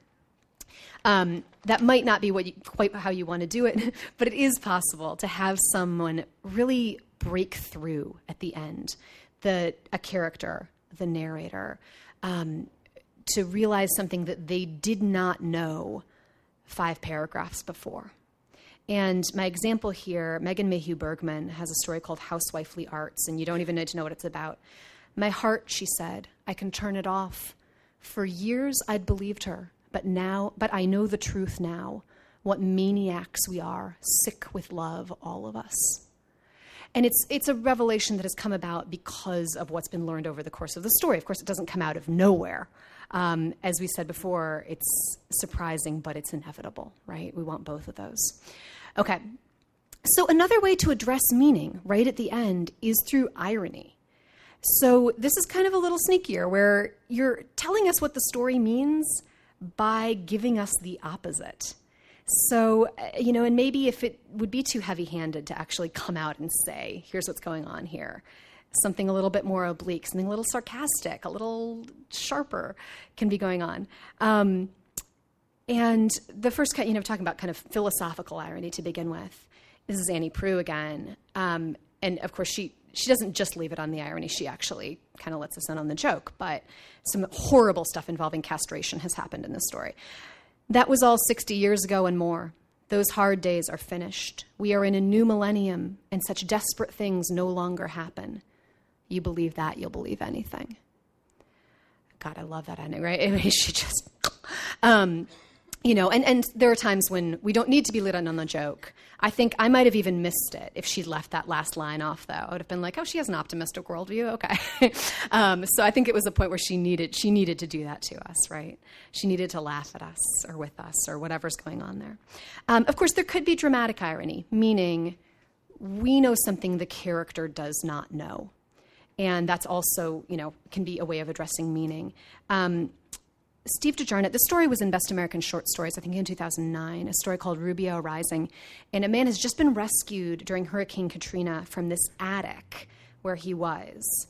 And he's in a helicopter, and now they're putting him down near the Superdome. And uh, it ends with As they set him down on the overpass near the dome with the huddled bunches of others, Rubiaux knows his suffering is finally over. Help and comfort will surely be coming soon right? We know better. um, and, and there's just something so chilling about that, something so much more chilling than if he'd told us, you know, that it was going to be a long road ahead, uh, you know. Um, and then there's the kind of irony where the character has maybe learned the exact wrong lesson from everything that's come before, which allows us to learn the right lesson. Um, and I think of this as character irony, and it's a term I'm making up. Again, these are not terms you missed in, in 11th grade English. I'm making all this stuff up. Um, but 1984 by George Orwell um, ends on this note. But it was all right. Everything was all right. The struggle was finished. He had won the victory over himself. He loved Big Brother. And of course, that's the exact thing that, no, you know, the, the, the worst possible thing. Um, he might be lying to himself. He might be sincere. You know, million ways to read that, but um, we're addressing meaning um, through the opposite of the message we were supposed to take away because we know better. All right. So now, moving on to even more specifically to the words used, to the ways that writers might be playing with sound at the end of a story. And we talked yesterday about how in many cases we do want that ritardando effect, that slowing down at the end of a story, whether through line breaks, through the rhythm, through simply maybe more words if they're if they're warranted, if they're not just filler. Um, so that's one way that I, I, didn't put that in here, although there are some examples of it coming. Um, but just as a reminder, that is one way that we're dealing with sound at the end of the story. That we really need to be thinking like poets instead of like prose writers on the last page. So I talked yesterday about how the auditory, leaving us the auditory, we talked about you know music at the end of a movie, at the end of a TV show, can be this very haunting echo in, in the way that the visual might not be. And dialogue is one of those things that for some reason can ring in our ears. I think there's something about when we read dialogue on the page, we hear it more than we hear the narration Maybe we've come up with like a little voice in our minds for that character. We kind of know what they sound like. There's something very haunting about ending with dialogue, especially when it's devastating, especially when it's very well done. Um, one of my favorite examples, because of the setup partly, is Denis Johnson's short story Emergency from the collection Jesus Son. And the narrator, who's known as Fuckhead, if, if that's kind of all he's ever called, um, and he's the narrator of all these stories, and his friend Georgie are both orderlies in a hospital. And they've been driving around, and a lot of really messed up stuff has happened. They've just tried to um, save some rabbits and killed them. And um, he gives us this setup. Some hours before that, Georgie had said something that had suddenly and completely explained the difference between us. But then he doesn't tell us what it is. And he gives us like two pages of them picking up this hitchhiker and all this guy who wants to escape from the war, all this interesting stuff. Never tells us, totally leaves us in suspense. And then the very last sentence after a while, Hardy asked Georgie, What do you do for a job? And Georgie said, I save lives we've already been told the meaning of that, that that illustrated the difference between them, but we were told two pages back, and I think if he did it right there, it would have been too much. If he said, and that showed me forever the difference between us, would have been a terrible ending. But leaving us just with those words, I save lives, which are also very ironic, um, speaking of the irony. Um, some of my other favorite examples of that, um, if you've read Another Bullshit Night in Suck City by Nick Flynn, which is a memoir, he ends on dialogue in a way that I couldn't reproduce here because it wouldn't make much sense, but ends on dialogue in just an absolutely devastating way, something his father says to him. So I have lyricism here as a category, and they should all be lyrical to a certain extent. We've talked about that echo, that musicality. Um, but some writers can get away with being over the top lyrical, and it depends on the book. And I just want to give you this example. This is Invisible Man by Ralph Ellison. And I didn't realize until someone pointed it out to me that it actually rhymes. He actually starts rhyming, which makes sense. It's not something I'd recommend for everyone. It makes sense because he's been talking about jazz. And um, there, there's a lot of reason for this. Ah, I can hear you say. So it was all a build-up to bore us with his buggy jiving. By the way, listen for the ooh sounds as I read. He only wanted us to listen to him rave, but only partly true. Being invisible and without substance, a disembodied voice, as it were, what else could I do? What else but try to tell you what was really happening when your eyes were looking through? And it is this which frightens me. Who knows but that on the lower frequencies I speak for you? Did you hear it? I mean, right? And, and you wouldn't. I was punching it a little. You don't want to sound like Dr. Seuss. And, and probably you're not going to rhyme at your ending. That's not something I'm recommending you go out of here and do. But as an example of what can be done, over the top lyrical, right? It's a song. He's, he's leaving us with a song. Um, repetition is another way to play with sound at the end, and there's something about that. Maybe it's the musicality of it. A repeated musical phrase can also indicate the end of a song, right? The repetition can show us that things are wrapping up for some reason. That's what it means to us. I don't know why. Um, here's William Faulkner. I don't hate it, he thought, panting in the cold air, the iron New England dark. I don't, I don't, I don't hate it, I don't hate it. Um, think of the end of Ulysses. Yes, she said, yes, I will, yes, right? Um, and it might be something that was just repeated from earlier. I also have echo, which is very similar to that. But this would be an echo of something far earlier in the book, something we've already seen or heard, but we're looking back to that. Um, the end of Shirley Jackson's The Haunting of Hill House, which is probably my favorite book of all time. If you've never read it, you have to. Um, it re- the pa- last paragraph is almost exactly the same as the first paragraph, with a couple of words different. And this, this is what they are. It's not going to mean a lot to you if you haven't seen the beginning and heard the end, but Hill House itself, not sane, stood against its hills, holding darkness within. It had stood so for 80 years and might stand for 80 more. And that's where that repetition makes sense. She's, it, she's talking about the ongoing nature of this house. Within, its walls continued upright, bricks met neatly, floors were firm, and doors were sensibly shut. Silence lay steadily against the wood and stone of Hill House, and whatever walked there walked alone. It's a really creepy, creepy book. Um, I have a note here. I personally can't stand it when a book or a story ends with the words of the title. I think that's the, the, cheesiest way to beat the gong. But you know, Thomas Pynchon does it in The Crying of Lot 49. Um, Michael Chabon sort of does it with Kavalier and Clay. You kind of get away. That's just personal thing. I don't know. I, would be curious to take a poll sometime and see how other people feel about that. Um, so another way we can play with that sound is allusion or quotation. So leaving us not with a dialogue of a character but a quotation of something else. Maybe it's leaving us with song lyrics. Maybe it's leaving us with, um, well, I'll, here's an example. So Alice Munro, um, my probably my favorite story of hers, or at least tied for first: Hateship, friendship, courtship, Loveship, marriage.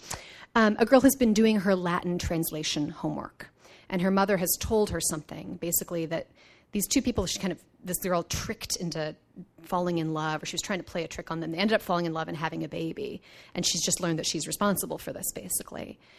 Ignoring her mother, she wrote, You must not ask. It is forbidden for us to know. She paused, chewing her pencil, then finished off with a chill of satisfaction what fate has in store for me or for you.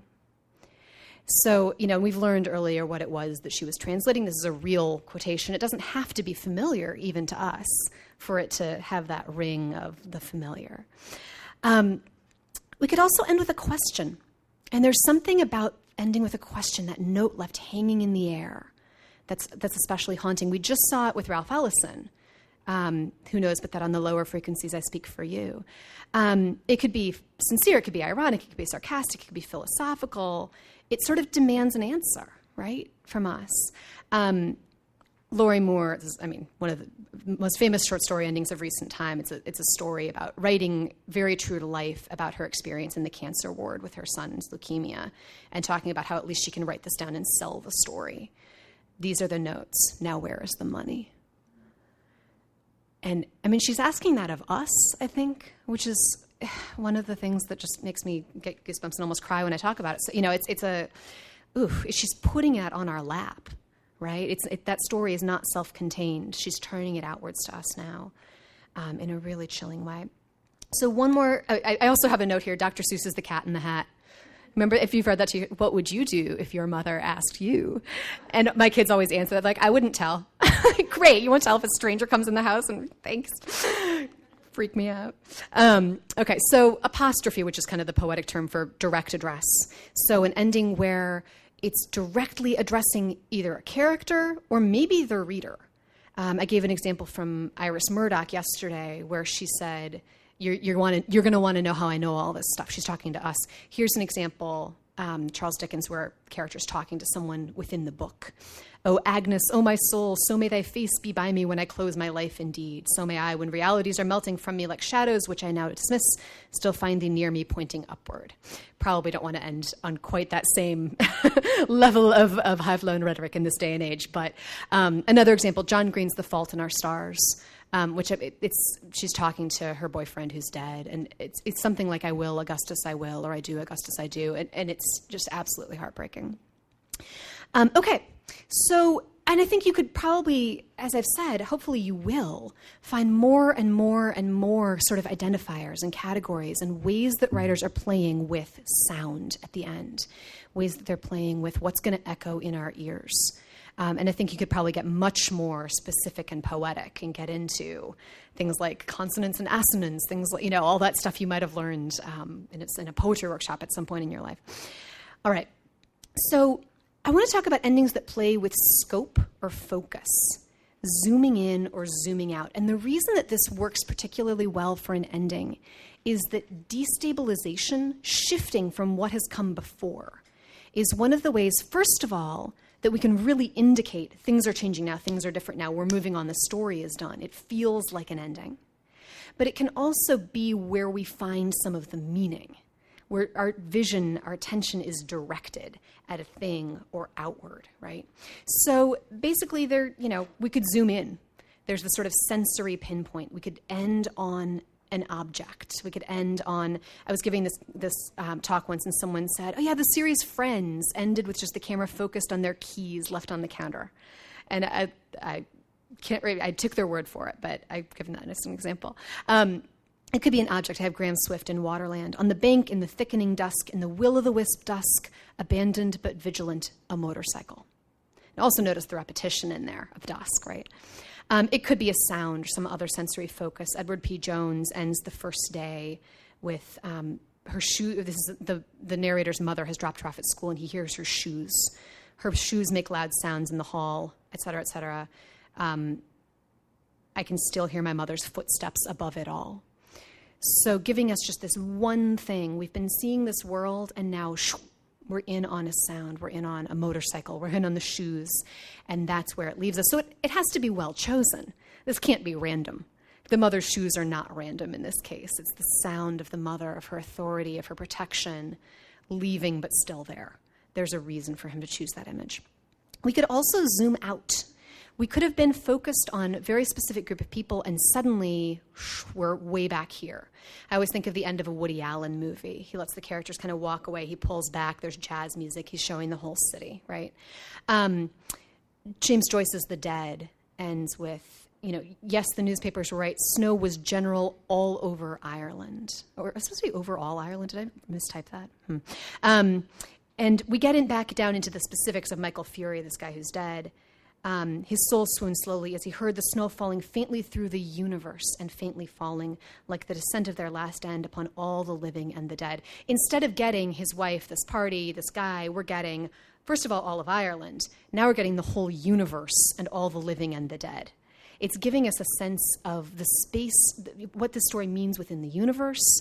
It's giving us a sense of how small they are. It's doing a million different things. And I also have another example here that I'm not going to read, but Colum McCann in Let the Great World Spin, I found this cool example. He's zooming rapidly in and out. He's going in and focusing on uh, the clock hand, uh, an apricot, but then he zooms out. The world spins. We stumble on. It is enough. And then back in the clock, the fan, the breeze, the world is spinning. And it's very destabilizing. Um, it's very appropriate to the book, also. Okay, so in a similar way, that the change in scope, in what we're allowed to look at, can signal the end and can provide us our meaning. A shift in time can do the same thing. Something we were talking about about Alice Munro if you were here earlier, and it's something that I think applies to every ending. Every ending exists in relationship to time in some way or another. And we're especially thinking about time subconsciously when we reach the end of a story. The end of every story is a death. And every the ending of every story is about time in the same way that every death is about time. We're leaving things behind, we're moving on, we're thinking about what's next. We're leaving all these people in the past. They are dead to us now. So we're always in some way either dealing, our attention is focused at the end of every story on the past or the present or the future or some strange combination of those three, which we'll get to. So, if we think about endings that stay in the present moment, what keeps us in the present moment? It might be a continuing action. So, things have been moving along at a normal speed. We've taken our meaning from the story, but they're still moving along at a current speed. We see something happening in the moment. So, this is the end of Jennifer Egan's The Keep. As I walk to the edge of the pool, I'm filled with an old childish excitement. I wait, letting the snow fall and melt on my hair and face and feet. I let the excitement build until it floods my chest. I close my eyes and dive in. Um, it's very, you know, it might be looking to the future slightly. It's also because of what this pool means to this woman. It has to do with the past, but it's very much a present, an action in the present moment. We are right there with her, right at that time. Um, some endings we've already talked about. The reflective ending, where the, the narrator is thinking, possibly in that moment, that could keep us in the present. The sensory pinpoint, that motorcycle on the bank, right? The sound of the shoes, that keeps us in that present moment. So there are many ways to stay there in the present. And here's a weird way to stay in the present. This is a kind of a high level trickery thing. The freeze frame. I've only seen this done a few times, but it's really cool. The narrative freezes in time. It's not that we're in the present, it's that like a photograph, like a movie going out on a still photograph. And we saw it, the example I gave you of Villette yesterday, um, with um, she refuses to tell us that her husband died at sea. And here's the end of The Ice Storm by Rick Moody. Or that's how I remember it anyway. Me, Paul, the Gab, that's what I remember. And this story really ends right at that spot. I have to leave Benjamin there with that news, with a wish for reconciliation that he will bury in himself. I have to leave Elena, my mom, whom I have never really understood. I have to leave Wendy uncertain with one arm around the dog. And I have to leave myself, Paul, on the cusp of my adulthood, at the end of that annus mirabilis, where comic books were indistinguishable from the truth, at the beginning of my confessions. I have to leave him and his family there because after all this time, after 20 years, it's time I left. And then it says finis at the end. Um, so, for whatever reason, and I think it's been done also to indicate death, as I showed you in Villette. Um, um, Virgil's Aeneid, of all things, has this really strange example where there's, they're looking at this sort of, it's describing um, a, a, sort of carved frieze, is that the right word? Of these heroes caught mid action in battle. Um, and, and, you know, has to be appropriate to what you're doing, but um, a, cool, you know, a cool thing to use once in a while. If all, end, if all stories ended that way, I think we get really tired of it. But it's a, it's a nice trick to have up your sleeve. Okay, we could, though, be looking back to the past at the end. We talked about the sort of elegiac ending, which would also fit in this category. Um, the technical term for a flashback in fiction is analepsis, so I've put it here just so that you can pull out a, a funky word once in a while. We call it a flashback. Um, we might be flashing back to an earlier point in the storyline. It might be something we've already seen, it might be something that we knew about but haven't seen. It might be something we never knew about. This might be news to us um, suddenly we learn what's been making this character tick all along, or we learn the secret. But we've been going along on this timeline, and now we're going back, and we're ending somewhere in the past. Right? Um, I have an example here from Dan Chaon's You Remind Me of Me, which is someone at the end, it, we're just suddenly back where this woman is giving birth to one of the main characters. Um, since it's a story about adoption and things like that, this makes total sense. Um, I'm not going to read that one to you, um, I'll read you the next one. This is a, a, a way that analepsis can be used, I think, to sort of devastating and beautiful effect. When we know already that the story ends very unhappily, instead of leaving us there, the author takes us back in the timeline and ends on a note of hope before the disaster, which is um, a way to sort of leave us, you know, it, it, gives us a happy ending without giving us a happy ending. Someone asked me about happy endings yesterday. This is a really strange way to do one. Um, Milan Kundera's The Unbearable Lightness of Being. Um, Tomas and Teresa, these characters, we've seen them die in an accident, and they've been dead for quite a while. And then suddenly, the last actually few chapters, we're back when they're alive, and it's very dreamlike kind of narration back when they were happy. And we end with the scene they've been dancing. Then they all went upstairs into their two separate rooms. Tomas turned the key and switched on the ceiling light. Teresa saw two beds pushed together, one of them flanked by a bedside table and lamp. Up out of the lampshade, startled by the overhead light, flew a large nocturnal butterfly that began circling the room. The strains of the piano and violin rose up weakly from below. If it weren't for the position of this scene in the timeline, it would be kind of a dull ending. Right? They went upstairs, they went to bed, they were happy, butterfly. Instead, it's absolutely devastating. We're, we're being shown their happiness when we know that that's not the case anymore. So, another way that we can be using the past at the end is um, the summation, the time when the narrator or character kind of summarizes everything that's happened.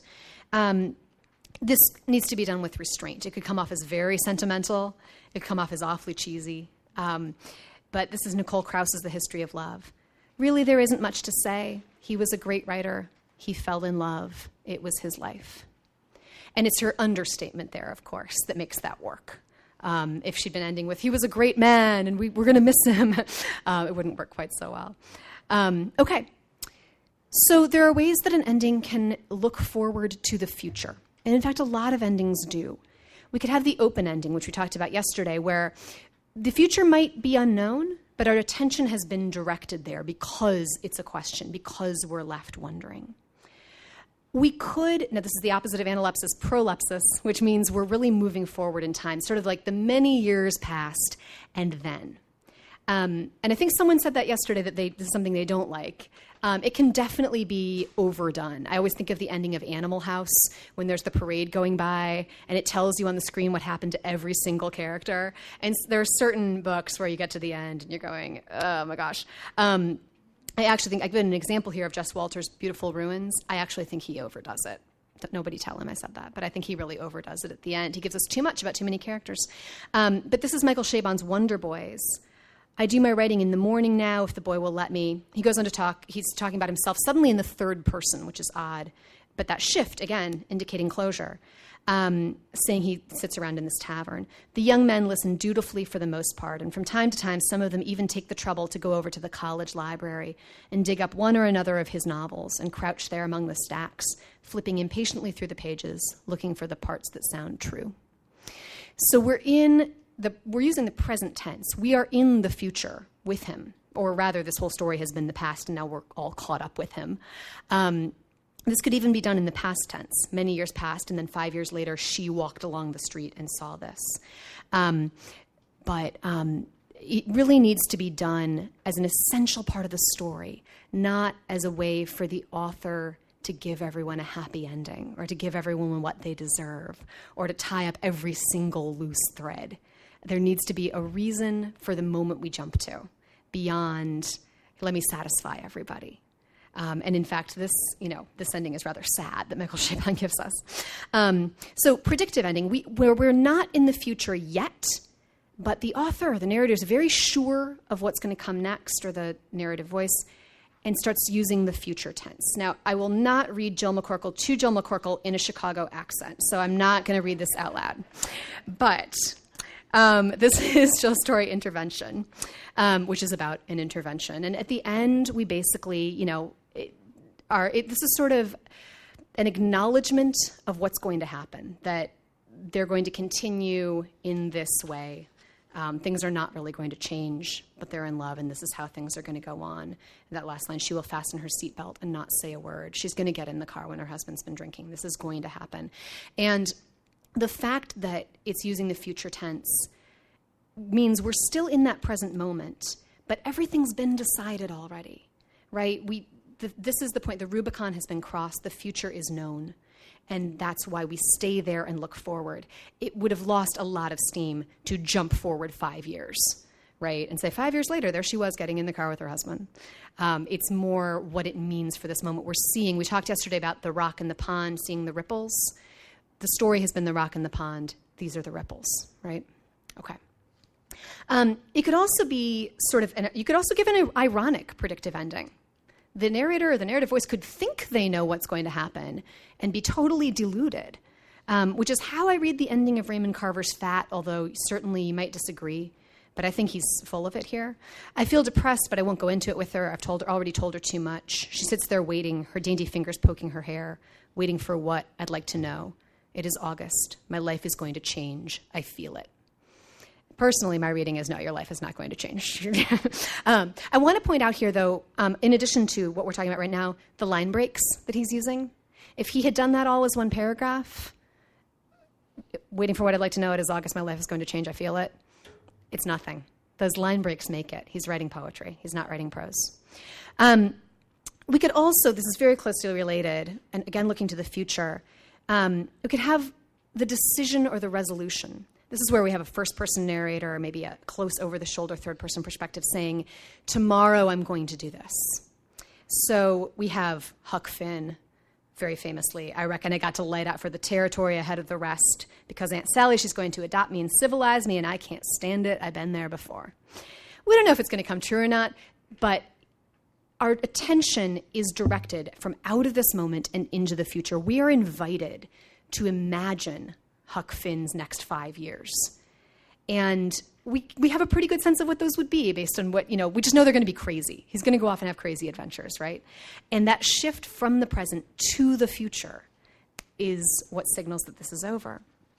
Um, and just like the predictive ending could be ironic, the sort of decision resolution ending could be ironic or doomed.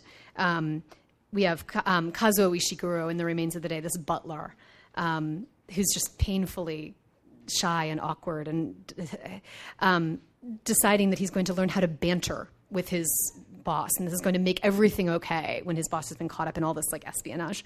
I have, of course, already devoted much time to developing my bantering skills, but it is possible I have never previously approached the task with the commitment I might have done. Perhaps then, when I return to Darlington Hall, I will begin practicing with renewed effort. I should hope then that by the time of my employer's return, I shall be in a position to pleasantly surprise him. So, deeply ironic, but looking toward the future. And you can start to see how char- narrators, er, authors, sorry, characters, narrators, authors are doing multiple things, using multiple relations to um, these different devices to, to give us our meaning and to, to signal finality. But these are my favorite ones here. Okay. When we combine time settings in a really fascinating way. So I call this one the crystal ball. I'm sure there's some really technical term for it. But we're going along in the present or in the present of the story, we zip forward to a moment in the future, but then we come back to the present. We don't stay in the future. And this is a particularly devastating example. Etgar Keret is an um, Israeli writer. So this is in translation. Um, I don't think you need any context here. I look at the sweaty guy in the coat. It's the first time in my life I see a suicide bomber. Afterward, in the hospital, foreign journalists will ask me to describe him, and I'll say I don't remember because I'll think it's something kind of personal, something I should keep between me and him. Joseph will survive the blast too, but not so the waitress. Not that there's any culpability on her part. In terrorist attacks, character is not a factor. In the end, it's all a matter of angle and distance. That guy who just came in is definitely running away from something, Joseph says, and laughs, rummaging around in his pockets for some change for the tip. Maybe he'll agree to write the screenplay for me, or at least meet for coffee. Our waitress, laminated menu in hand, dances her way over to the sweaty guy in the coat. Whew, right? Oh my God. So, now one thing I want you to notice here is the lack of paragraph breaks. He did not break this up, and I think if he did, it would have made things too distinct. The way it all runs together, the way we don't even know we're back in the present until we kind of finish that line of dialogue um, is the point here. The point is the muddledness of it all and the way that fate, the, the, the, the present and the future are inextricably intertwined in this one moment. Okay. Um, so there's also something um, that I think of as a telescopic ending that Alice Munro is a master of, where what we're doing here now is we're, we're going ahead to the future in order to look back on the present moment. So we, we go to the future, we stay in the future, and we look back. So, kind of a heavy handed way to do this would be to say, you know, 40 years later, he would look back on this day and realize it was the moment that everything changed for him, right? Okay, Alice Munro is going to do it much, much better than that. So, check this out.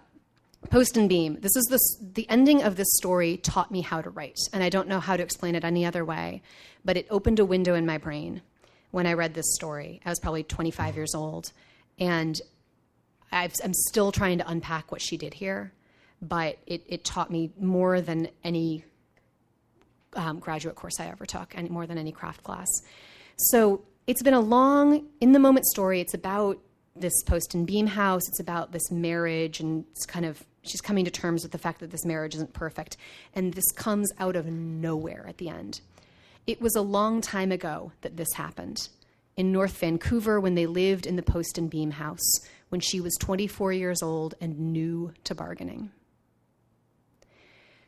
Now, it doesn't tell us anything about the future. We suddenly have a future perspective looking back at the present moment. And in that phrase, when she was new to bargaining, we know everything we need to know about the future of this marriage. And, eh, you know, it's light as air. It just comes and, and whisks us away, right? Um, and I get, oh, I still get goosebumps every single time I do that. Um, Alice in Wonderland, of all things, ends in, in a, with a similar technique. Alice in Wonderland does not give me goosebumps. Um, okay, one more kind that I'm going to show you, and then I'll, I want to talk you through one more thing here. Um, I put this with time because I don't know where else I would put it. The speculative ending, the ending that imagines what might have been but was not. So you could put it in time. You could also say it's a kind of irony. Maybe it goes under ironic endings. Um, but this is from Jonathan Safran Foer's Everything is Illuminated. And he's been, this boy has been dealing with how his father died in 9 11. He discovers that if he flips backwards through these photographs, it looks like this man is, is actually fl- flying up into the building. And the book actually ends with those pictures in reverse. But before that, these are the last words. He's imagining basically if they could have lived that day in reverse forever. I'd have said dad backward, which would have sounded the same as dad forward. He would have told me the story of the sixth borough, from the voice in the can at the end to the beginning, from I love you to once upon a time. We would have been safe. So, um, you know, and it's it's so much more heartbreaking than ending on what did happen, right? It's it's uh, that distance, the distance between what is said and what happened is where the meaning is there. Um, so, as I've said, you know, a brilliant author will be doing many of these things at the same time and in new and strange combinations. And so, for that reason, the last thing I have here is Jennifer Egan again. Um, this is from a visit from the Goon Squad. It's not the ending of the whole book, it's the ending of the story Safari. It is a novel in stories. And Safari was published on its own. I think I'm still choked up from Jonathan Safran Foer, sorry. Um, it, um, you know, I, I, consider it an ending. It is in many ways an ending. But I, I'm, I think we have time. I'm going to read this to you. And you don't need to know everything that happened here. I'll tell you a little bit. But um, what I want you to look for, it is elegiac. It's looking back. There's a glimpse of the future. There's also telescoping back to the present from the future. There's an extrinsic end, the kind of structure we hang a story on, because this is the last night of a safari. The safari is coming to an end, so the story is coming to an end. The story was called Safari, right? There's a revelation. There's some very devastating dialogue that we end on. It is lyrical. There are sensory pinpoints. There are little things we focus on. Um, I would argue that to a certain extent, there are game changers, which we talked about yesterday. So, Charlie and Rolf are brother and sister. Um, a lot of really weird things have happened on this safari. Um, interpersonal, and someone got attacked by a lion, I think. Um, and they've been on this with their father and his girlfriend. Uh, Charlie's the girl. Look, Charlie tells Rolf over the music. The bird watchers are watching us. Mildred and Fiona are sitting on chairs beside the dance floor, waving at Rolf and Charlie in their long print dresses. It's the first time the children have seen them without binoculars. I guess they're too old to dance, Rolf says. Or maybe we remind them of birds, Charlie says. Or maybe when there are no birds, they watch people, Ralph says. Rolf says. She takes hold of his hands. As they move together, Rolf feels his self consciousness miraculously fade, as if he is growing up right there on the dance floor, becoming a boy who dances with, a, with girls like his sister. Charlie feels this too. In fact, this particular memory, is one she'll return to again and again for the rest of her life, long after Rolf has shot himself in the head in her father's house at 28. Her brother, as a boy, hair slicked flat, eyes sparkling, shyly learning to dance. But the woman who remembers won't be Charlie. After Rolf dies, she'll revert to her real name, Charlene, unlatching herself forever from the girl who danced with her brother in Africa. Charlene will cut her hair short and go to law school. When she gives birth to a son, she'll want to name him Ralph, but her parents will still be too shattered. So she'll call him that privately, just in her mind, and years later, she'll stand with her mother among a crowd of cheering parents beside a field, watching him play, a dreamy look on his face as he glances at the sky. Charlie, Rolf says, guess what I just figured out? Charlie leans toward her brother, who is grinning with his news. He cups both hands into her hair to be heard above the thudding beat. His warm, sweet breath fills her ear. I don't think those ladies were ever watching birds, Rolf says. Okay, so first of all, if you haven't read this story, read this story. It's amazing. And I hope I didn't just spoil it for you. I don't think I did. Um, I've spoiled many things for you, but not that story. Um, so look at all the things she's doing, and I think you could think of a million more things that don't even have anything to do with endings. You could talk about her dialogue, her characterization, her rhythms, all of those things. But this you know, she has this toolkit, and probably a lot of it is subconscious. And it should be pretty subconscious for you too. So, one thing I, you know, I don't want you, anyone, to go home and like keep this handout on their desk, and then when you're ending a story, be like, whoa, okay, which ending am I going to choose? Um, it's something to absorb. And I, you know, what I, what I wish for you and what I've wished for myself is that by becoming a very analytical reader of endings, by noticing, not just closing the book and falling asleep, um, not just passing judgment on the whole book, but when you get, you know, reread every ending when you get there. reread that last page. Think about what's really being send, said there. It, it should be where most of the meaning of the story lies. Think, ask yourself, is this a closed ending or an open ending, and to what extent? Ask yourself, are we in the past, the present, or the future, or some weird combination of those? Ask yourself what's being done with sound. Ask yourself how that ending relates to the structure of the whole. Ask yourself if meaning is being addressed, and if so, is it directly or is it indirectly? And you'll start to find things that I have not found, things that are going to speak to your writing more than I can. Um, but by noticing and paying attention, what that means, those are going to soak into you the same way that lessons about character have soaked into you, the same way that lessons about plot have soaked into you. And make sure then that those are available to you. I do, you know, when I get to the ending and I'm stuck, I do have these questions I ask myself about, you know, am I stuck because I'm stuck in the present moment? And do I maybe need to move to the future or to the past? Am I stuck because um, I'm not addressing meaning and I could just come out and, and address meaning? Uh, could I do an Amy Hempel ending with the bags on the field hockey field? Could I come out of absolutely nowhere and say something that does not seem to relate to this story, but that does? and is the reason that I'm stuck because I've been looking within the story for the solution, and the solution is outside of the story. So, you know, to whatever extent you're comfortable with, it can be conscious, but the idea is hopefully that these become a part of the way you think, and that the, all the things you find become a part of the way you think. Um, please let me know when you discover other things that I've left out of this handout, because every single time I give this craft talk, the handout grows by like two pages as I find new things or better examples. Um, or if you find better examples, please let me know. So we have just maybe three minutes um, when we could do questions. Um, and we had some yesterday, I know, so maybe some people kind of got them answered already, but I hope that um, some new ones have been raised, or maybe just um, something that you struggle with with endings. Yeah.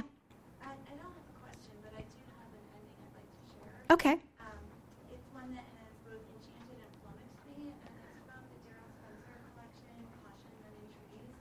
And sadly, I've tried to look up which particular story, but he gives a multiple choice quiz ending. Oh, wow. Okay. It's totally wor- and in the hands of uh, maybe a different writer. Yeah. And uh, so when I was looking at these endings, I've been trying to figure out wow. Okay.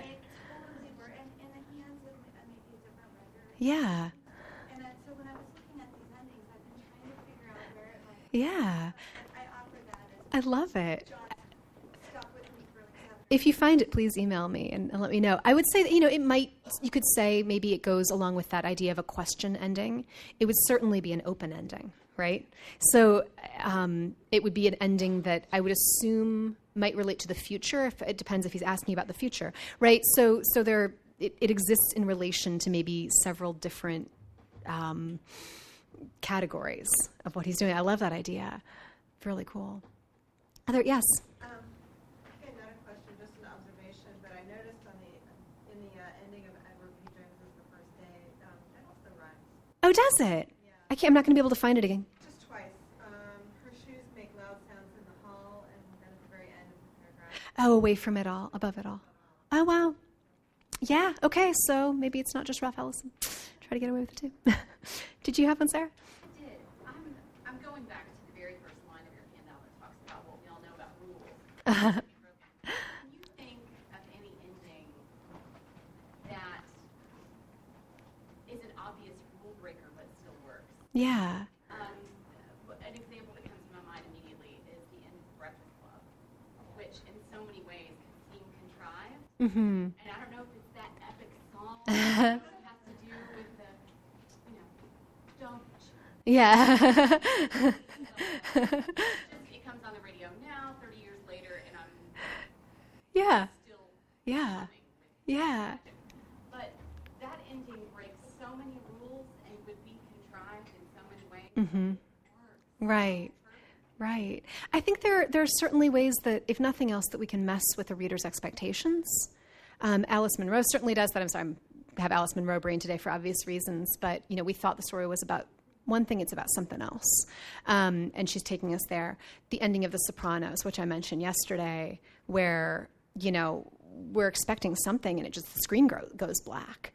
Um, it you know, people felt betrayed until they started thinking about it. And it, it broke kind of every rule out there. It wasn't an ending, it was an anti ending. Um, I think there are ways that endings could break the rules of the story they're in, you know? Um, I mean, that Lorrie Moore ending to me shatters the wall. right. And in, in doing that, it breaks so many rules and was such a risky, risky ending. Yeah. Yeah. Here are the notes. Where's the money?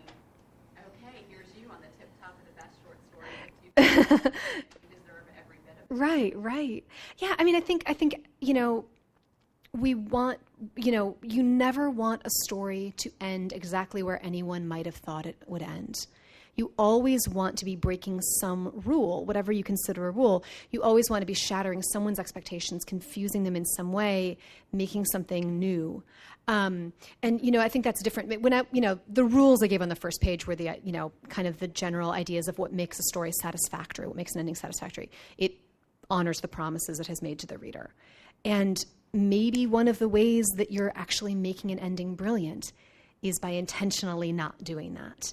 Um, but it needs to be done intentionally, right? That's a, that's a decision you need to make um, consciously and for a reason that suits the story and for a reason that, um, you know, some, in, in order to make things new and fresh and disturbing and beautiful and alarming and all those things that we wish a story to be. All right. Thank you guys so much. I think we need to wrap it up. If anyone didn't get a handout, they're up there. And thank you all for listening so much. And please email me with your other endings that you think of.